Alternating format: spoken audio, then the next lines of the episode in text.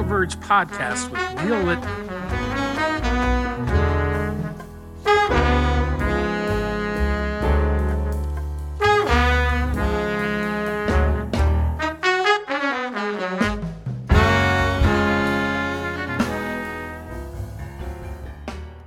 Neil, we've got a, a great start to the new year with Dennis Purcell. For listeners not familiar with Dennis, who is he? I am incredibly excited to welcome Dennis to the show. Uh, Dennis is the founder of Aisling Capital, uh, which is a prominent uh, biotech, uh, healthcare focused venture fund. Uh, previously, he served as a senior managing uh, partner. He was also a managing director of life sciences investment banking at Hambrecht and Quist before they were acquired by JP Morgan. Uh, so Dennis has has a sort of a, a, long history in the industry, both from helping companies raising capital uh, to being a, a longtime investor in biotech. So I'm really excited to kick off the year uh, to gain Dennis's perspective of uh, what he's seen throughout his career as the industry has has evolved and changed. He's had great visibility into the growth of the biotech industry going back to his days at Hambrecht and Quist and the start of what is now the JP Morgan Healthcare Conference. He's at Aisling Capital. Where does Aisling Capital fit into the world today? Yeah, I mean, Aisling is is, is very active, uh, focused um, on on you know biotech investments. Um, you know, I think their their sweet spot is it, at least when they started, their sweet spot was later stage uh, investments. Um, and so, you know, I think, you know, you, you, can go to the Aisling Capital website and look at their portfolio. I won't get into the details now, but, you know, they, they have a, a, a you know, top tier portfolio of companies. Um, and I, you know, I think their differentiation when Dennis started the firm was a focus on later stage. I think that's where he really saw uh, a gap in the market. Um, and so I think, you know, Aisling was really built on that. And, and, you know, they've, they've expanded dramatically since then, but really excited to get Dennis's perspective um, on, on what he's excited about today. Although later stage by today's measure can be phase two. True. Yeah. we're, we're sitting down to, to talk with Dennis after what's been a, a great year for biotech fundraising, but a, a turbulent one for biotech stocks now the the industry gets ready for JP Morgan. What's the backdrop for today's conversation? How does that set the stage? Yeah, well, I think it, in in many ways the JP Morgan Healthcare Conference uh, usually takes place the second week of January, and I think in many ways it is a way to sort of kick off the new year. Um, and you know, a, a lot of companies, a lot of investors um, are are are there usually in person. This year is going to be virtual, but it's a great way just to meet with with with um, with you know old friends, colleagues, um, and and sort of get the year started out on a on a positive note. Um, and so, you know, using JP Morgan as, a, as the backdrop for what we're talking about today is I, I really wanted to get Dennis's perspective, not just really on how the uh, conference has evolved, but really how the industry has evolved since his early days um, you know, really being one of the founders of the uh, original conference and what he's seen as an investor during, you know, his his decades long career investing in this space. You know, I, I think we'll get into the cyclical nature of biotech. You know, there I think companies raised over $86 billion last year, um, which beat 2020 to record, which was a record year by over 30%. So the, the industry as a whole is a washing capital. Uh, there was $28 billion of venture funding raised by uh, healthcare companies. Again, I mean, a dramatic record. I think 2020 there was there was about 17 billion. So we're seeing a large amount of capital flowing into the space. We're seeing the the landscape shift. Um, meaning the types of investors that are participating in biotech and early stage biotech has dramatically changed from you know, a handful or or a dozen, you know, specialist firms to a lot of generalist firms to a lot of family offices to hedge funds. Uh, and all of these folks are moving more upstream, chasing earlier stage deals, moving into the private market. So I think Dennis will have a really interesting perspective of uh, the, the, you know what that means for the companies and what that means for investors at the end of the day, and how that may impact returns going forward. Well, if you're all ready, I am ready. Let's do it. Hi, Dennis. I'd like to extend a warm welcome and say a big thank you for joining me on the show today. Thanks, Neil. Thanks for having me. As I was thinking about how to tee up the episode today, I realized that you have, you and I have known each other for about a decade now, if you can believe that. And I really just want to start off by saying that I, have always viewed you as a, as a thought leader in the space and, and in many ways a trailblazer. And so I'm really excited to dive into what you've seen over your career working closely with and investing in biotech companies. Uh, you know, first during your time as a life sciences investment banker, and then of course uh, as the founder of Aisling Capital. Uh, and, and since it's quickly approaching next week, in fact, I also want to touch on the annual JP Morgan Healthcare Conference, since I know you played an intimate role in starting the conference uh, many years ago when you led banking at Hambrecht and Quist. Um, so, with all of that said, today I'm excited to do a deep dive and talk about the business of investing in novel science and biotech companies. As Bruce Booth said recently on one of his blogs, we've now entered the 46th straight quarter of biotech activity. New equity issuance for biotech in 2021 has broken records for the amount of capital raised, even topping 2020, which was a record year. Uh, there were 78 biotechs that went public in 2020. I think there were uh, over 90 that went public in 2021. But the industry always, it hasn't always been that way. It hasn't always been a washing capital. So, Dennis, I want to turn to you and start with a little history of the biotech industry. I'd love to go back in time and understand the early days of biotech and how you've seen the industry evolve over time to where it is today. Great. Thanks, Neil. And, and uh, I think the uh, the JP Morgan conference has kind of grown since when we started it way back in the uh, late 80s. Um, but uh, I, I, think that um, the introdu- the general introduction to biotech really started, I think, with the uh, initial public offering of Genentech back in the um, uh, 1980. Um, I remember I remember this because uh, um, nobody knew what a biotech company was, um, let, alone going public with a money losing biotech company, let alone with a company that nobody knew how to pronounce its name properly. Um, and so people on TV were kind of scratching their heads, like, what's going on here? So stock opens at 15. Within two hours, it's at 80. And back then, that was just unheard of um, that something like this would happen. So all of a sudden, biotech kind of sprung onto the scene and it, it started to capture some people's um, imagination. Uh, and then we had, um, after that, people started to really start companies. And if Genentech could do it, and Genentech could go pu- public as a money losing proposition as a company, um, you know, and and it looked like it was able to generate a lot of capital. A lot of people decided to try to start their um their own companies, and and they started kind of picking.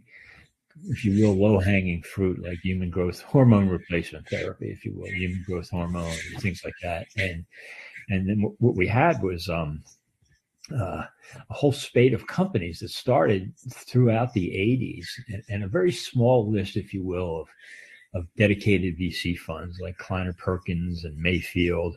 And you had a couple of, um, and, and, you just had a couple of dedicated big mutual funds, people like Fidelity and Wellington. They're still around today. Um, but it was pretty much a uh, um, an insider's game, if, if you will. Uh, and then in the and then uh, uh, and then the boom in the stock market in the early 90s enabled a lot of these companies that started in the 80s to go public. So all of a sudden, we saw one company after another go public in the early kind of late 80s, early 90s. And these were money losing companies. They had exciting science. Um, people had made a fortune on Genentech. Um, and all of a sudden, we had a number of these public company, public biotech companies. I would say the general public still didn't know what biotech was, and it was still pretty dominated by specialists and people that knew what was going on. And, and, you know, some of the companies were real and grew up uh, to be what they are today, the Gileads of the world and Celgenes and the like. Um, others, uh, people have well, long forgotten. Um, and, you know, was crit- criticized that some of the companies that were started and went public were more like science projects rather than, than companies.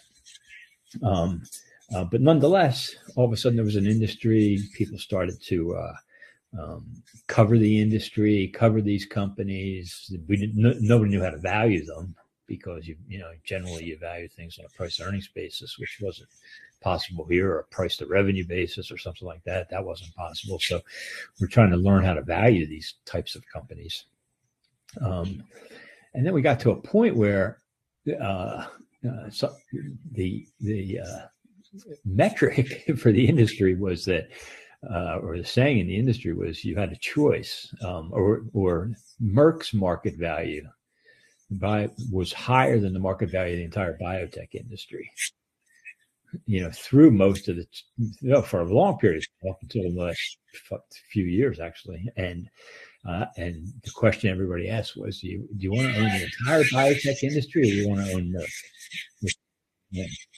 And, you know, today, you know, we have one Moderna. Moderna is a, a greater market value than Merck. So it's, uh, um, uh, that's changed kind of on its head. And, and as we've evolved here over the, you know, 2010s and teens and the like, the science has really gotten incredible, um, more than we, more than the public knows, more than investors know, and you know it, it, it, whether it's in immuno-oncology or gene therapy or gene editing or, or, or the like.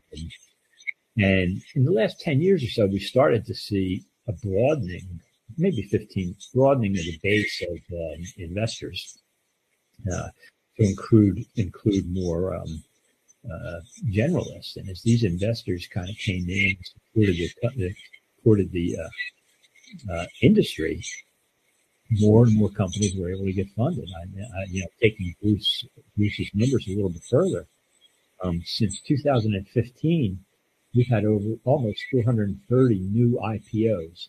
It's incredible.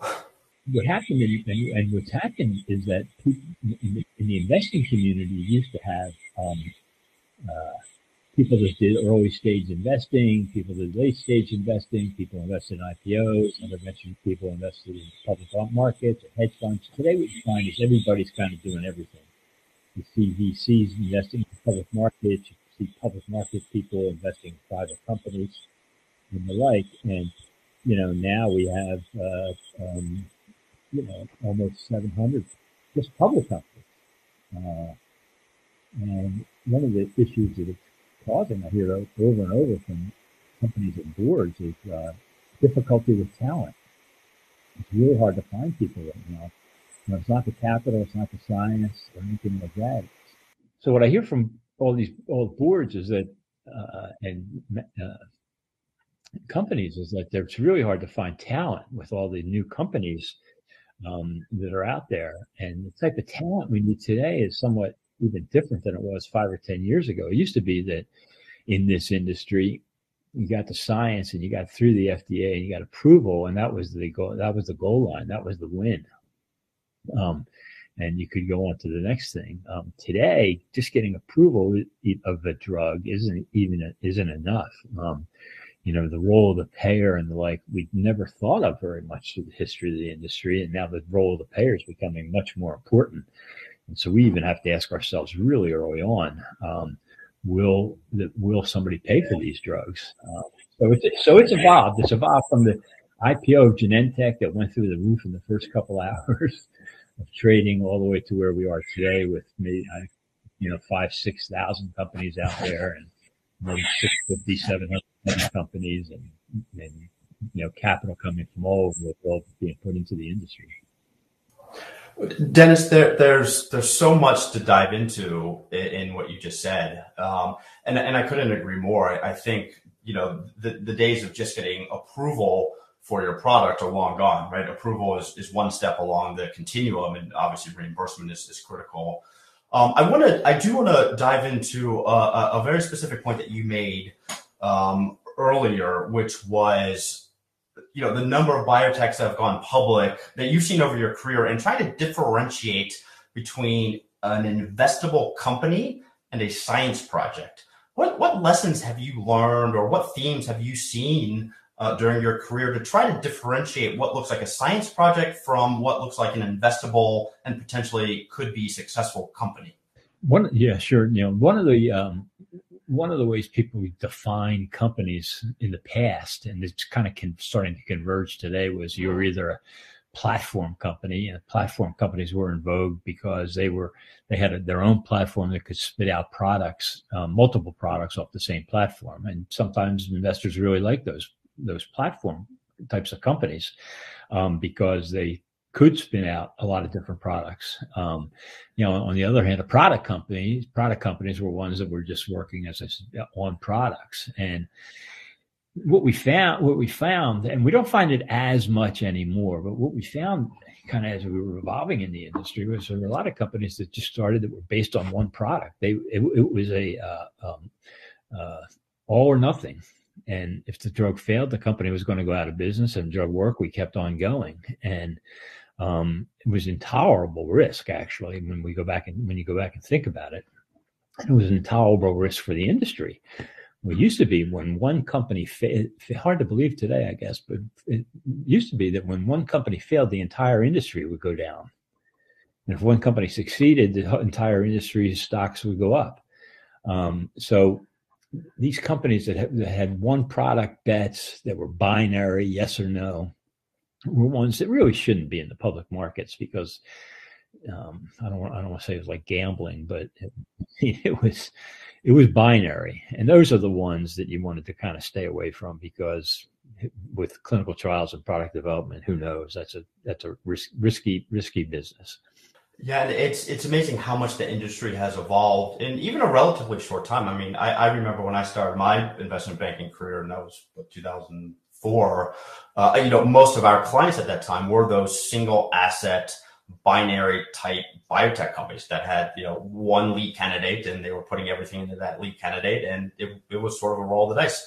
Um, and and you see that less and less today, although those are certainly still out there. I, I think that that's also a, sort of a nice segue into how things have, have changed in terms of the the nature of the type of company that is able to go public these days. I think you know, you know, I remember not that long ago, companies had to have candidates in clinical trials to be able to garner uh, interest from public market investors. It seems like today that companies can go public pretty easily without even having a candidate in the clinic. And I, I think, in fact, over the past, you know, probably two years, majority of IPOs were preclinical or phase one, and I think that's drastically different than a decade ago. So I, would love love your thoughts on on just the investor demand out there for these these earlier stage companies. Um, sure. And, and, when we first started taking companies public, there were certain boxes that you checked. You know, did you have a good VC? Um, did you have a good board? Did you have a corporate partner? You know, was Merck or Pfizer or Bristol or somebody a partner that validated the science? And they, they, that was one way that investors could really um, figure out whether there was some validity to the company or not. Um, to go it, it, to to kind of add on to what you said, Neil, in the last couple of years, um, and I find this a little staggering. Almost ninety five percent of the companies that went public, almost ninety five percent, were phase two or earlier. And you're absolutely right. The majority were preclinical. And so, um, and if you look at the valuations today, and we do have, you know, this industry is a boom and bust industry, and we've had the wind at our back for a long time. Um, last year was a tough year, but um, the last number of years have been pretty good. Um, you know, you look at these IPOs, and they have started their correction already, but they were kind of priced to perfection. When you start pricing preclinical assets or valuing them at four or five hundred million dollars, um, you know, you're paying for perfection. You're paying for tomorrow's perfection today, and hope the company will grow into it. And you know, three four hundred million dollars was what you used to pay for a blockbuster drug that just got approved. Um, and today you're paying it for a couple of mouse studies. So, uh, there's going to be a there's going to be an interesting time coming up when all these companies these that as you as you noted the companies number of companies went public in the last couple of years made promises to investors about when they were going to enter the clinic um, how how it was going to do in the clinic all that kind of stuff. They're going to have to deliver on those promises and we'll see what happens because they're not going to be the uh, you know as we know it, it never goes according to plan. So right now it's a willy-nilly kind of um, going public. I think that's ended a little bit um, as we speak here at the beginning of January.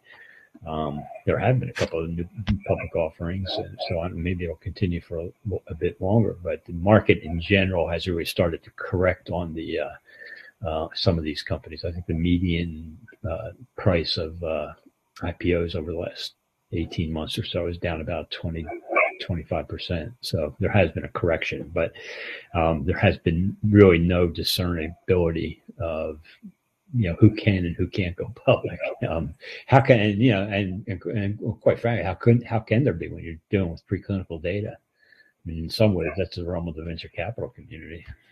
Yeah, absolutely. The, the other stat that I recently saw was the, the median time from founding to IPO has gone from 10 years, uh, roughly 2020, I think.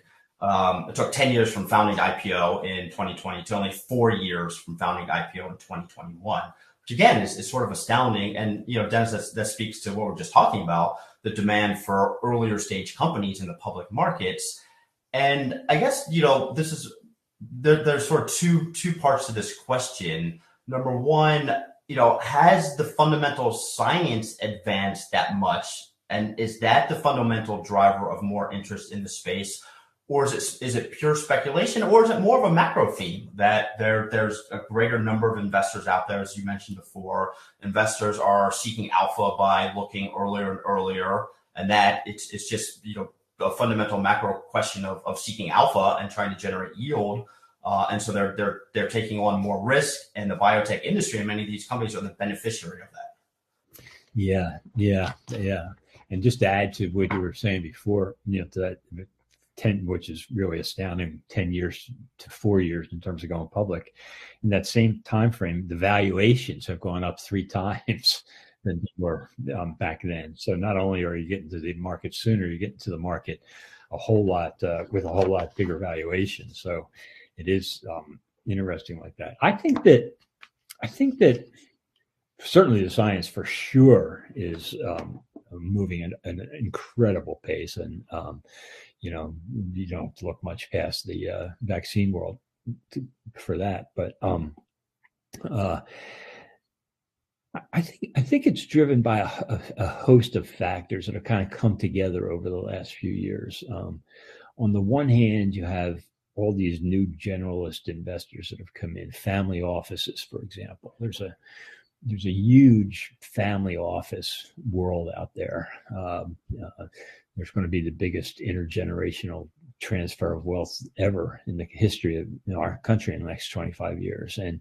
all these offices have been set up, um, and uh, given that biotech is now more mainstream, they want to be in biotech, but they don't really know how to be in biotech. They're they're doing it based upon you know their next door neighbor heard something from a friend who's a doctor, blah blah blah, and and so you got you got them coming in somewhat indiscriminately.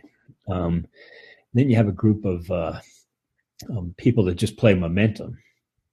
So for a while there, it was a pretty easy game, particularly if you're like a crossover investor, but any investor, if you just bought the IPOs for a while, they were just all going up. So you didn't really have to do anything. You just bought bought on the IPO, and the stocks would uh, um, uh, would trade up. So um, you know they, will they'll they'll stay in the game as long as the uh, momentum's there, and the, the family offices will stay in the game. Um, uh, and we'll see whether they have the stomach to stay in the game once we have start having down rounds or additional financing and things like that. That hasn't hit yet. We'll see what what, what happens there. Um, I think you. Um, I think in the last couple of years we also have like lack of alternatives. You know where where else do you go? Um, the uh, stock market was at an all time high, interest rates at all time low. Everybody's looking for something, and so I think we generated some of those types. Um, and, I, and, and I think we generated, quite frankly, a whole bunch of FOMO types. Um, you know, when you see what Moderna has done in the last uh, year and a half, um, I think that people are all looking for the next one. So some of those people have joined. So, so I think a mix of the generalists and the momentum people and the lack of alternatives and looking for the next Moderna, et cetera, have all kind of conven- you know, come at the same time to really make the market do pretty well up until you know this year. you know, this year the the uh, XBI was way down relative to um, uh, uh, the S and P and the like. And in fact, I'm as an investor in a number of these hedge funds. Interestingly, the spread of of um, returns of ones that I am aware of go from plus 35% for the year to minus 35% for the year. And these are these and these these are the specialists. Yeah, and, and to your point, I think the XBI was was down about thirty percent last year. So so no question, a, rough rough year for biotech overall. I, I, I do want to dive into this this notion of the changing landscape that you mentioned because I think it has evolved pretty dramatically from seeing you know more of the the the generalist funds come into the biotech world, the family offices participating in both the public and private markets uh, for that matter. I mean, we, we've seen an increasing frequency, certainly in the private markets, of these you know mega rounds that are hundred plus million dollar Series A rounds, and, sometimes multiples of that. Um, you know, everyone is is is chasing yield to, to some extent, uh, taking on more risk. H- how do you how do you see the changing landscape um, affecting potential future returns? Yeah. Um,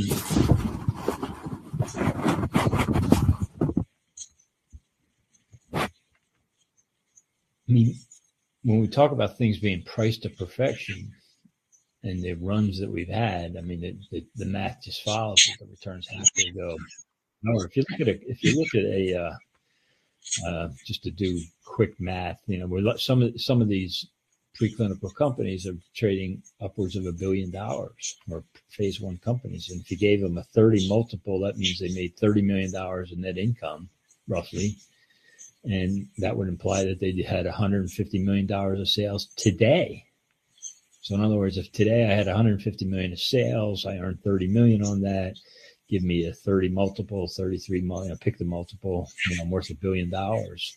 That means I have 150 million dollars of sales today, and yet I'm getting that, and yet I'm getting valued when I'm still, you know, five or seven years away from approval. I have clinical risk. I have regulatory risk um, and yet, and how many drugs actually get to 150 million sales? So the returns are going to be, it's going to be very, very, um, you know, selective. And you know, and the, the math just is tough. If you look around, you know, um, just to put it in perspective in terms of even capital needs, if you look around Kendall Square and you and you count the number of biotech companies, which is doable, you just count the number of companies and you um, say that they're both working on, or they're all working on two products, which I think is conservative. I mean, most companies we see have, you know, five, six products that they're working on in various stages of development. And then you say, take all those companies in Kendall Square, just Kendall Square, three block radius. Uh, take all those companies, just say they're working on two products. And then let's say that all these companies are two thirds more efficient than everybody else. They can they can develop these drugs at one third the cost. So you know, relatively conservative. Count the count the number of companies. We know that number of products being worked on two. That's pretty light. I mean, that's light, and you can do it at one third the cost. You multiply that out. The need and those three blocks around Kendall Square um, is one trillion dollars. And that's and that's and that and I don't think any of that. I mean, and that's a pretty conservative.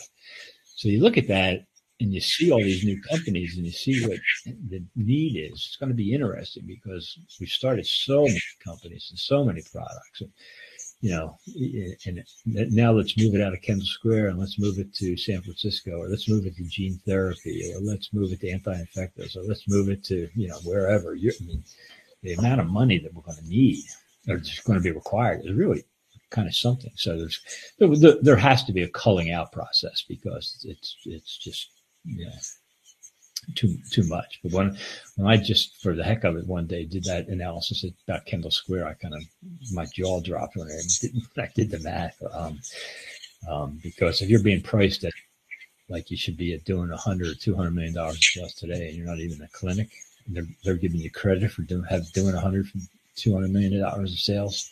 There's a disconnect somewhere. Um, there. But I will say, you know, I, I, but I do think the money's going to keep coming. I mean, one of the big supporters of the industry over the years has been the endowments and the pension funds. Um, and you know, at the beginning, these pension funds and endowments only invested a couple percent of their endowment in alternative investments like private equity or timber or oil and gas or venture capital um, and the like. And then uh, Yale, Yale's endowment started to put lots of money into alternative investments, and they really had outshone. They were the best performer over number number of years. Um, and these pension funds are in trouble right now. I mean, they, they're not they're not generating the returns that they uh, need for their obligations to pay their retirees. So instead of like three or four percent allocations to private equity or, or, I should say alternative investments, they've kind of upped it to fifteen or you know twenty percent.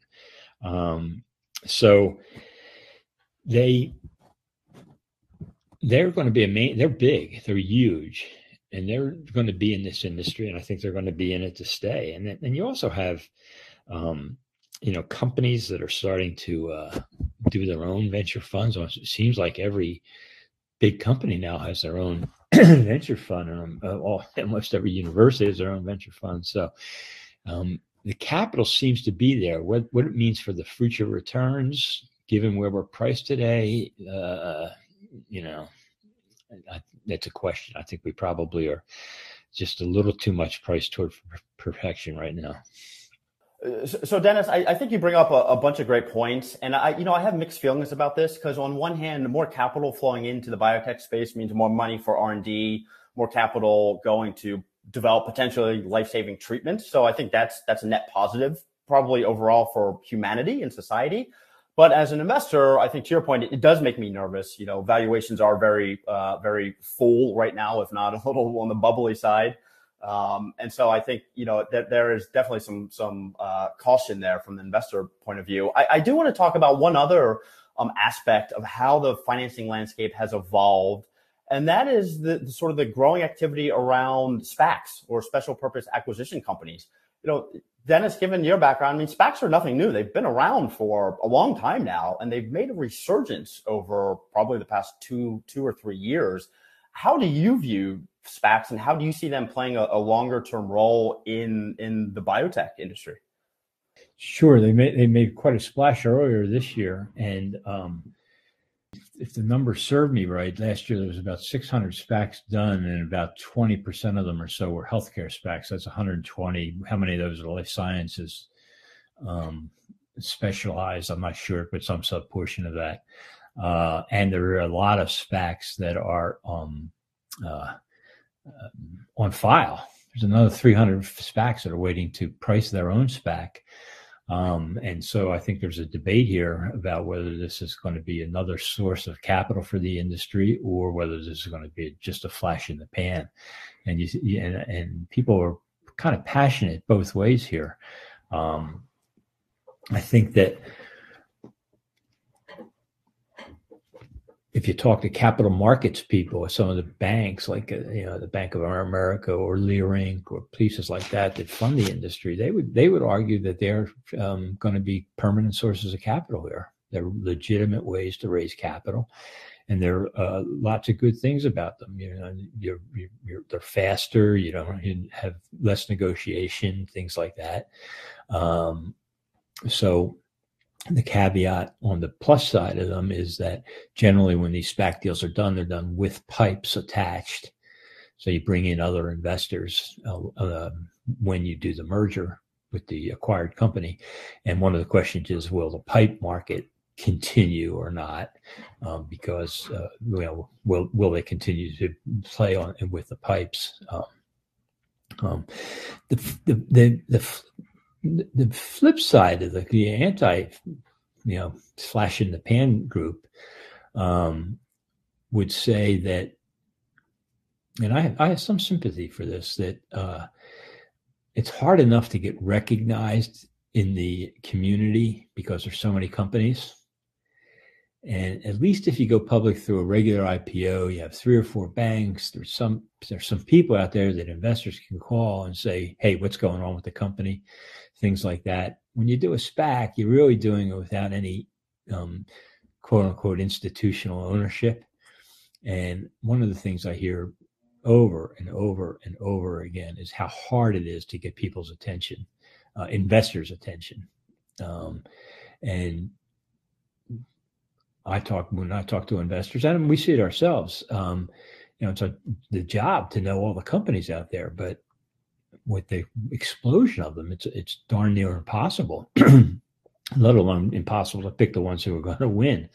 So the downside here is the SPAC market is one where you might be able to get public, and it might be faster, and it might be easier, um, but you may get lost in the shuffle afterwards. So um, we'll see. In life sciences, it's going to be a very interesting time this year because toward the end of the year, and particularly this time next year, January, February, March, I'd say December, January, February, March, um, if you don't do a merger, you have to give your money back to in within two years. You have to give your money back to the investors. And there have been very few life, sci- life sciences SPACs done relative to the number that are out there. So as we approach mid end of this year, mid middle of this year, and and we don't see mergers being done, it'll be interesting to see what these SPACs are going to do because it's not cheap to set up a SPAC. It's not cheap to go through the SEC. And if you don't find a merger partner, you got to give the money back. And they're all coming due toward the end of the year and the beginning of next year. So uh, it'll be interesting to see how this evolves um, over the next, you know, six months from now, nine months from now um, and and what happens to all these SPACs out there because we certainly have a, you know I I think there's maybe you know somewhere 40 50 really life sciences oriented SPACs that are out there waiting to do a deal they have to do a deal within a year or give their money back to investors. Yeah and, and the thing that makes me particularly nervous about just the, the whole structure of the SPAC right as you said they need to return money to investors if they don't do a deal. They need to do a deal. So uh, is is the quality of that deal potentially subpar if they're having trouble finding a high quality company, right? Maybe they'd rather get something done than nothing, uh, as opposed to returning capital to investors. So th- the whole thing makes me a little nervous. Um, yeah, and the, and the only check on excuse me, the only check on that is that the deal has to be approved by the SPAC owners. Now the question is, are the SPAC owners um, qualified to evaluate these deals. But you, to, to your point, that, that, I guess that's what I was kind of trying to get at. The the um, uh, urgency of getting a deal done might cause some irrationality, but it, but it may but they may get shot down because the owners of the SPAC say that's crazy. You know, we're not doing that. Just give us our money back. Yeah, uh, as you said, it'll be interesting to see what happens in the coming months here. Well, I, you know, I think this is also probably a nice segue to my, my next question, because um, because the whole SPAC phenomenon certainly makes me nervous. What keeps you up at night as as an investor in the space? Yeah, I guess um, in some ways what doesn't, but um, there's a few things that we all that I really always have to fight um, and and kind of stay on your toes. Um, it's it's hard to fight. You have to, or at least in my mind, kind of fight going against uh, just going with the crowd. Because sometimes you can look really stupid in the short term when things are going really, really well, and genomics companies are hot, hot as hot can get, and gene, you know, whatever they are, and you know, sure enough, this industry is boom or bust. And if you just kind of follow the crowd and follow what's hot, I think you get burnt a, a bit. So, so I'm, I'm trying to fight that instinct. Um, uh, I'm trying to fight the instinct right now, saying, "Hey, you know, anybody, any of these companies right now can go public, even if they're preclinical, because that's not going to last." So I can't look at trying to invest in companies and kind of flip them. Uh, you know, when you say four years, they probably come to us when they're already two or three years in. So I can't. I'm trying to fight the impulse to say our exit is going to be an IPO. Um, uh, I'm also trying to fight the impulse of doing relative analysis. So, you know, my competitor A is trading at 700 million. Um, why am I only trading at 200? I must be a steal or I'm way undervalued. Um, and I, I, more than once, I've kind of seen and been burned by that kind of thinking. You know, company A and B are my competitors, and they're trading at three times what I am. I have to be really undervalued. Um, excuse me. Um, and then, I, you know, I guess it's a worn cliche, but I, I more I go on, the more I believe it. It's kind of management, management, management for us. For um, if, if you look at companies that succeed, they have management teams behind them that have really adapted to being able to pivot when they needed to pivot. Um, nothing ever goes in a straight line, so uh, I, I, think I mentioned earlier before, one of the things I'm hearing is the, the challenge of finding talent. So, you know, where's the talent coming from um, is also something I think about a lot. Yeah, all, all, all, good points. And, you know, I guess the sort of flip side of that question is what, you know, are there certain trends or certain technologies that you're particularly excited about these? Well, I think one of the things as an industry we have to think about a little bit here is that, um, you know, the last half a decade, cancer and rare diseases have really been in vogue um, for good reason. I mean, they can get the, the reimbursement isn't as bad. Um, road to approval is not bad. But if you look at the pipelines of the big pharmas and you look at look at what's been approved by the FDA and what a lot of biotechs are working on, um, we're working on um, you know narrow and narrow indications of smaller and smaller populations, and, and primarily cancer and rare diseases. Um, so one of the things that I'm thinking about um, is how do we make a broader impact on society and, that, and stuff like, you know, who's doing chronic diseases right now, um, and you know where are we headed with mental health? You know, the New York Times a couple weeks ago had a, above the full story. You know, hundred thousand people died of um, overdose last year. Um, you know, where are we going with all this? Where we look at the de- depression statistics coming out of COVID and things like that. So I'm excited about areas that the industry has not yet quite been able to crack because they're difficult. It's difficult, um, but it's needed. I mean, you, I mean, I think over 60, 80% after age 60, 80% of people have at least one chronic disease and 60% have three chronic diseases or something. I mean, that's a big cost to society. Um, and so I think part of our responsibility as an industry is also to help get, uh, um, try to get our hands around um, healthcare costs in general. You know, we're fighting the battle on pricing. Um, um, but in general, we have to be developing new therapies for things that are important to society. Um, notwithstanding what we're developing is awesome for the diseases that, that uh, they're being developed for. Yeah, Dennis. There, I mean, there, there's actually two threads that I want to pull on there. I, I do want to start with the, the, the chronic disease because I think, as most of us know, I mean, particularly in the U.S., we suffer from an epidemic of chronic disease, um, but but globally as well. Uh, and so, how do you think about there? There certainly there are pharmaceutical interventions for chronic diseases. There's also been sort of a new wave, and this is probably a little outside of your area of expertise, um, but you know, d- digital therapeutics, um, digital health, right? D- different um, ways to try to intervene to help people make healthier lifestyle choices through diet, through exercise, not necessarily through a pharmaceutical intervention, but through a, a long-lasting behavioral modification. Do you think there's anything to that, or or do you think, um, or are you really more focused on the pharmaceutical intervention approach? I um, I uh, I think there's really something to that, and I'm spending more and more time on the digital tech side of things. Um, when you look at uh, uh, some some of the things that are being developed on that side of the uh, uh on that side of the ledger, they seem to be working. You look at paratherapy you now, that industry and not pharmaceutical interventions um, is in its infancy a little bit, and there's probably too many of those companies, and we got to figure out you know where that's all going. But I think it's certainly a lot more than just pharmaceutical um, um, interventions, and therefore I think there's going to be a coming conversion of kind of digital healthcare along with the traditional pharmaceutical part of healthcare um, that we're really just seeing the part beginning of, and we're not talking we're not talking to each other yet, but I think we're going to um, I think we're going to have to start to talk to each other. The third, the other area that where we spend most of our money, and I think it's going to become a really big area, is uh, the whole field of longevity. I mean, the cost of the cost of the last couple of years of life for us is just staggering. Um, and you know, most scientists would argue, credibly, I think, that you know, no reason that we shouldn't be even living you know, past 100 pretty easily. We generally we live to 80, or our life expectancy is 80.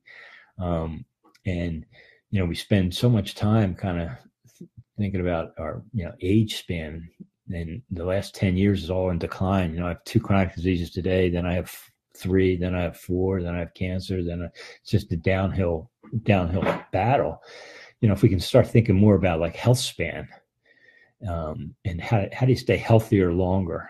Um, you know how can you be 80 and still act like you're 50 in terms of exercise and mind and stuff like that. So I see um, you know convergence of of, of you know digital health tech and these apps and, and things like that that's going to get combined with pharmaceuticals in these areas, um, uh, particularly um, in mental health.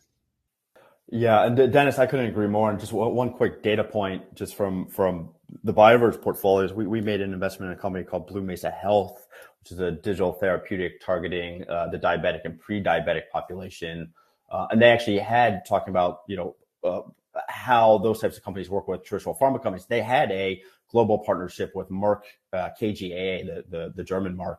Um, they had rolled this out in conjunction um, with uh, Merck's insulin drug. And so the, the idea was that it was a way for Merck to help build a relationship with diabetics or even pre-diabetics before they became full-blown diabetics. And so, you know, that, that seemed to be a very fruitful partnership. So I think we're going to see more and more of those types of opportunities. But Blue Mesa was subsequently acquired by Virgin Health. Uh, I'm sorry, Virgin Pulse. So, you know, companies like Virgin are making a big play in the sort of the, the digital health space as well. So I think it's, it's really interesting, this convergence that, that you just mentioned.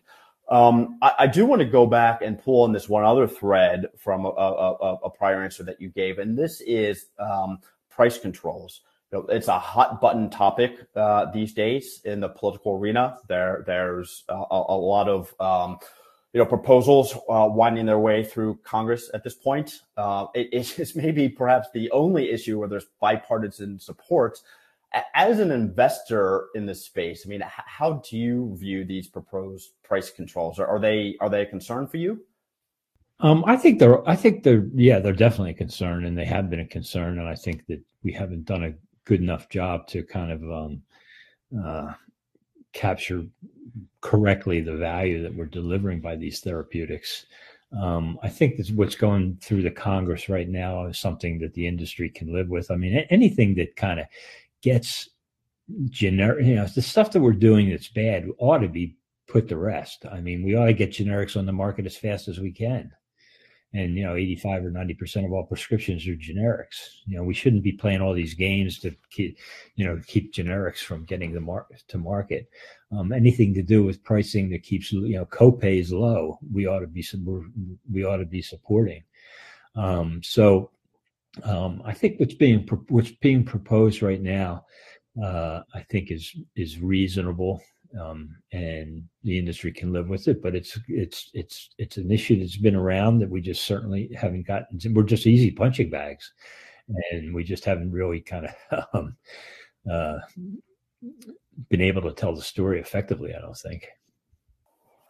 Yeah, I, I, I think that's certainly true. You know, my, my concern, Dennis, for the, the price controls is, you know, if you're limit limit the the price that companies are able to charge for some of these, you know, particularly novel, you know, drugs and, and therapies, you know, does that limit the upside potential for investors, right? You know, I mean, particularly, you know, in, in the in the venture game, right? We know this is sort of operates by the power laws, and you need you need that outsized home run to make up for all the losers, and so we artificially limiting the upside of that that one potential home run.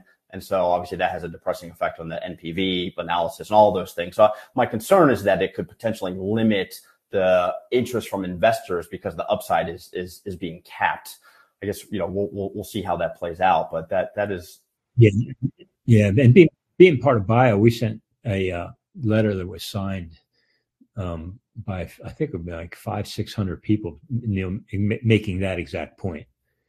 Saying, you know, you're cutting off the nose and spite the face if this happens, and therefore, that's where that, and therefore we didn't, we didn't, even though people wanted to do reference pricing and let the pricing right out of the box and all that kind of stuff, it didn't happen, and um, I think the industry did decent job of convincing lawmakers that, that, that um, what you suggested might just well happen if they limit if prices controls are put in place right out of the box. So, for the time, you, know, you can never be you can never get com- be complacent about this stuff. But right now, things are looking okay.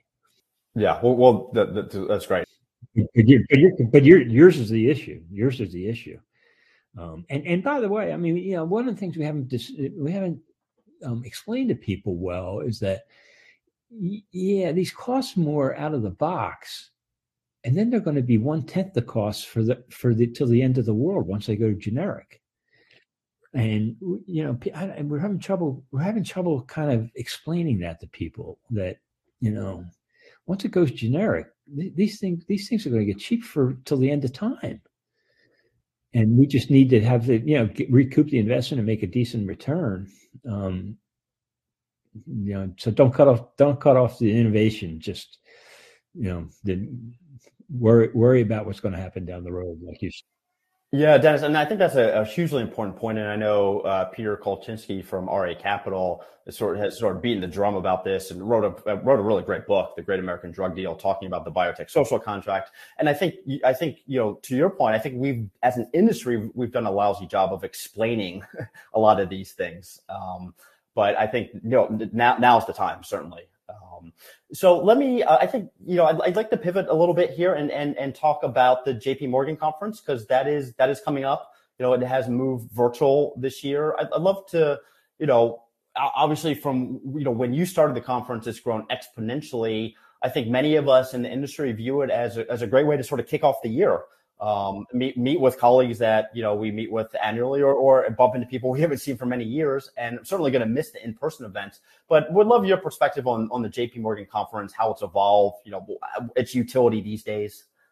Um, yeah when uh, um, it's come a bit of a way since when we started when we start you know we started with as I mentioned earlier a few kind of dedicated investors. There aren't that many companies and the investors had to travel around to see each company individually. We didn't have the technology that we have today, where the companies had to go see each investor individually. So we wanted to go and, uh, um, uh, you know, just have a little conference where you could get a whole bunch of work done in a short period of time. So the uh, um, uh, we thought that we thought that January was a good time to start it because it was the beginning of the year. The weather in San Francisco wasn't bad, um, and uh, um, it cost us uh, rent at the time. Rent we had to rent two rooms, and the conference was about three quarters of a day, and we had maybe forty or uh, um, forty or fifty people there, um, and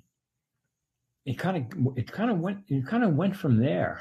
Um, people liked it, the investors liked it. No, nobody paid any attention to it then, um, but each year, kind of more and more companies wanted to just talk at it for some reason, and um, uh, and then more and more specialists came into the market. So it kind of got bigger, and then we had to rent a third room, and you know, etc. And then and then I don't know, early '90s or something, it became one. People started to make big announcements at the conference. You know, Monday the conference was when you made the big announcement, and it became kind of a ritual of guessing what was going to be announced, you know, what big deal, what big merger, what was going to happen um, um, at the conference. So then it started to get more and more attention. Um, and this is, uh, you know, showing my age. It was called the and Quist Conference back then, the H and Q conference. And this was when I was back in the, my banking days. And, you know, the banks who competed against us then started to take suites at other hotels to meet with other companies or not, uh, other companies that were there and try to steal our clients and all that kind of stuff. Believe it or not, the hotels didn't charge much back at the time. They didn't raise rates or anything like that. It was very cheap and uh, um, easy to do. And we ended up having to then move it to two days uh, and three days. Um, and when we did that, there was nothing to do much at night. So a lot of companies or law firms or any not just different companies started these um, uh, cocktail party stuff. And that's how the whole cocktail party thing started when the conference became more than one day. And, and now all of a sudden, you know, it's probably 30, 40, 70, um, um, uh, uh, you know, different cocktail parties you can go to at any, any one time. And that became something everybody wanted to go to because it was the beginning of the year and you could see people you hadn't seen for a while and, and things like that. Um, then JP Morgan acquired us in the early 2000s. Um, JP Morgan had a, uh, you know, different client list than we did at Hambrecht and Quist. We were doing the early stage IPOs and the, the kind of up and coming companies. JP Morgan's client base are the big guys, you know, the Pfizer's and the Express Scripts and Bristol Myers and the like. And so the tone of it changed a little bit. Um, um, but by this time it had started to be, it had started to become a zoo. Um, and then prices started to go, uh, um, kind of out of control. And we really started have they started started to have to limit really people that could go into the into the conference at the Westin because of security or you know fire concerns and stuff like that. Um, and consequently, the companies that were and and the companies that were presenting were not the traditional companies that we had, which were the hopefully the next Moderna or the next Genentech or something like that. But they were more of the kind of big clients of um, J.P. Morgan. So then what happened is that we had all these other satellite conferences started, like the biotech showcase and the digital showcase and the China showcase and and all that kind of stuff. And all that meant was it was going to get more crowded, and it did get more crowded, and it got more um, uh, expensive and the like. Um, and then even before COVID, the the drums started beating, saying, you know, is it really worthwhile to go here? It's just it's just you can't move, you're shoulder to shoulder. It's just really efficient for us, particularly when the hotels and everybody else around um, Union Square, around the city, were charging rates that were just untenable for you know people to go to. So there started to be a little bit of a backlash, saying, "I'm not going to go this year." That you know this year, um, and then the last couple years it didn't matter because now that's going to be um, um, virtual. It, it will be interesting to see whether this continue, you know, if we get back to normal next year, whether this continues to be a, uh, a must go to conference or not. Um, I, I, don't think anymore that um, people play that game of who's going to announce what on Monday. There's already been some companies before the conference has started here that have announced pre-announced earnings and things like that. We'll wait. We'll see on Monday whether um, there's any big deals or, or the like that are announced. And you know, and with technology the way it is today, um, you know, do you really need to be there in person? Um, you know, we'll see. Back in the early days, when I said there was only a few investors and companies, there was, uh, I think there's three phone booths in Westin St. Francis, and people would, investors would hear um, companies present, and then there would be a lineup at the um, telephone booth where they would call in and either buy or sell stocks and you know, and the line would be ten or twelve deep, and they would always be complaining, like get off the line and stuff like that. But that's how people um, acted on the information that the companies were telling them in real time. But you had to use the telephone at the Westin, and there weren't enough of them for sure. Amazing how not just the conference, but I mean, just life in general has evolved since this, that time. Right now, you, you pull out your cell phone or send a text, and that's all you have to do. yeah. Amazing how not just the conference, but I mean, just life in general has evolved since this, that time. Right now, you, you pull out your cell phone or send a text, and that's all you have to do. yeah, well, it's incredible. You know, I think um, you know I certainly will, will miss the sort of face to face gatherings, but I think to your point, you know, with the technology we have these days, you know, these these sorts of large in person gatherings are, are not necessarily must have. Um, so I'm certainly excited to see see how how the conference shape, shapes up. Um, eh, you know, Dennis, I, I, think we could probably talk for another two days um, about all these topics, but I do want to be uh, cognizant of your time, and and so I think with that, I, I, would just like to say a huge thank you for joining me on the show today. Thanks for a, a really wide ranging and, and wonderful discussion. Thanks, Neil. Thanks for having me. I really enjoyed it. Well, Neil, what did you think?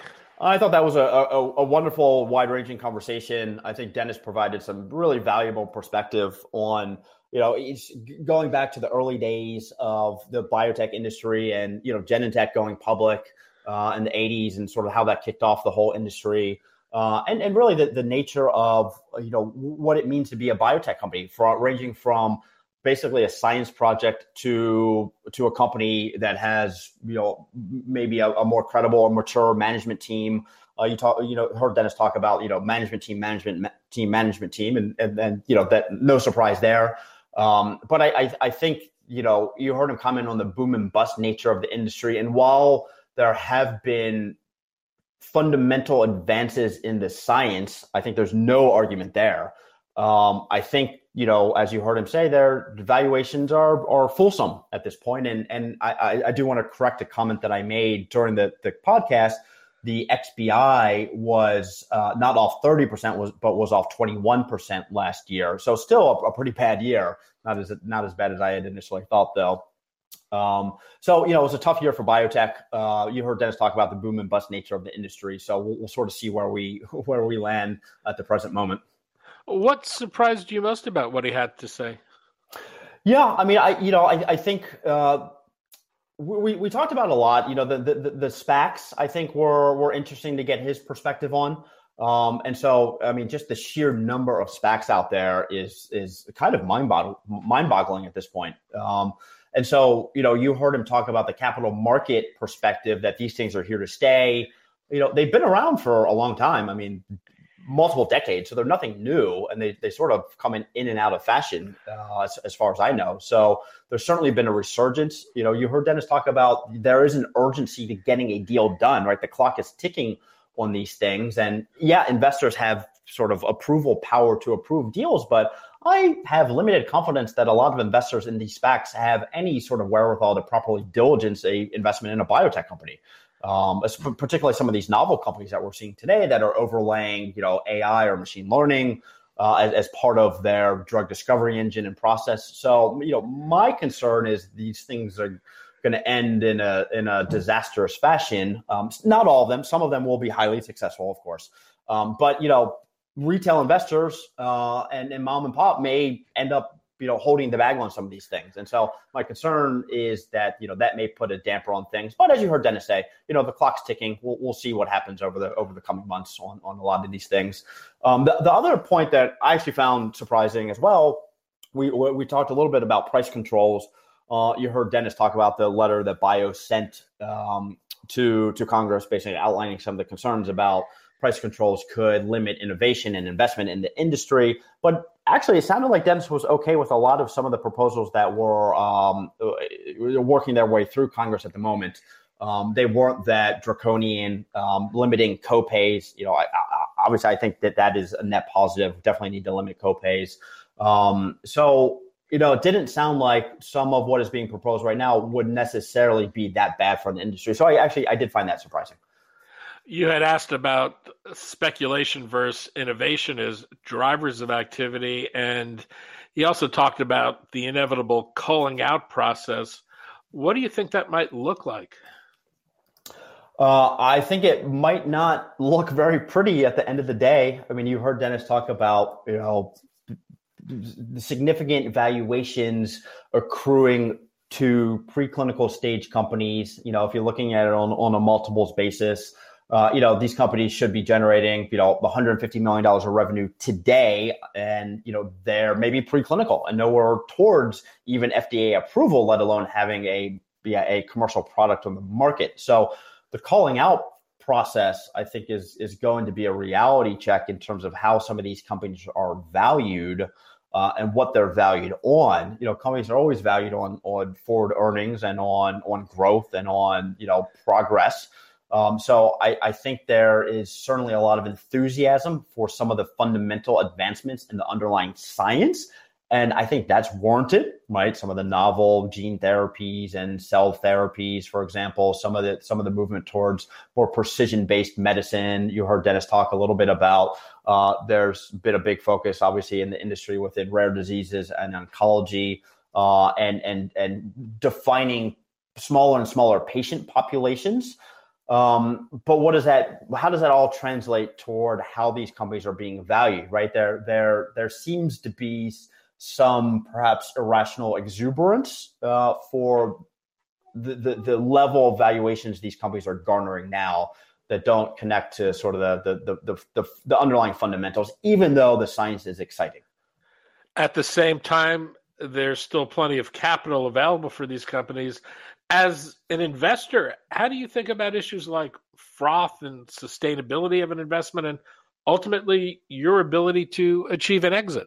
Yeah, I mean these these are all really important points, and you know my my biggest concern is is you know the, the more capital that's flowing into an industry that can often uh, predict um, um, let's say uh, uh, not as outsized returns or it could certainly dampen future returns right? All, all the money sort of chasing the same things. That means you're investing at higher valuations right? And at some point um, you know the, the rubber's going to meet the road and there, there's not going to be all of these you know massive exits to support these high valuations where investors are are uh, you know entering their their investments or, or their cost basis. So you know we'll see how things play out. Um, th- there's certainly a lot of interest as you heard us talk about from family offices from hedge funds from folks that traditionally don't invest in the private markets or haven't touched early stage biotech that are that are doing it on a regular basis today. So again, I have mixed feelings. I think it's a net positive, right? Because it means more R and D dollars to to develop potentially life saving treatments. But from an investor perspective, you know, it, it feels bubbly, um, and so that does cause me some concern. Well, until next time. Thanks, Danny. Thanks for listening. The BioVerge podcast is a product of BioVerge Inc., an investment platform that funds visionary entrepreneurs with the aim of transforming healthcare. BioVerge provides access and enables everyone to invest in highly vetted healthcare startups on the cutting edge of innovation. From family offices and registered investment advisors to accredited and non accredited individuals. To learn more, go to bioverge.com. This podcast is produced for BioVerge by the Levine Media Group. Music for this podcast is provided courtesy of the Jonah Levine Collective. All opinions expressed in this podcast by participants are solely their opinions and do not reflect the opinion of BioVerge Inc. or its affiliates. The participants' opinions are based upon information they consider reliable, but neither BioVerge or its affiliates warrants its completeness or accuracy, and it should not be relied on as such. Nothing contained in accompanying this podcast shall be construed as an offer to sell, a solicitation of an offer to buy, or a recommendation to purchase any security by BioVerge, its portfolio companies, or any third party. Past performance is not indicative of future results.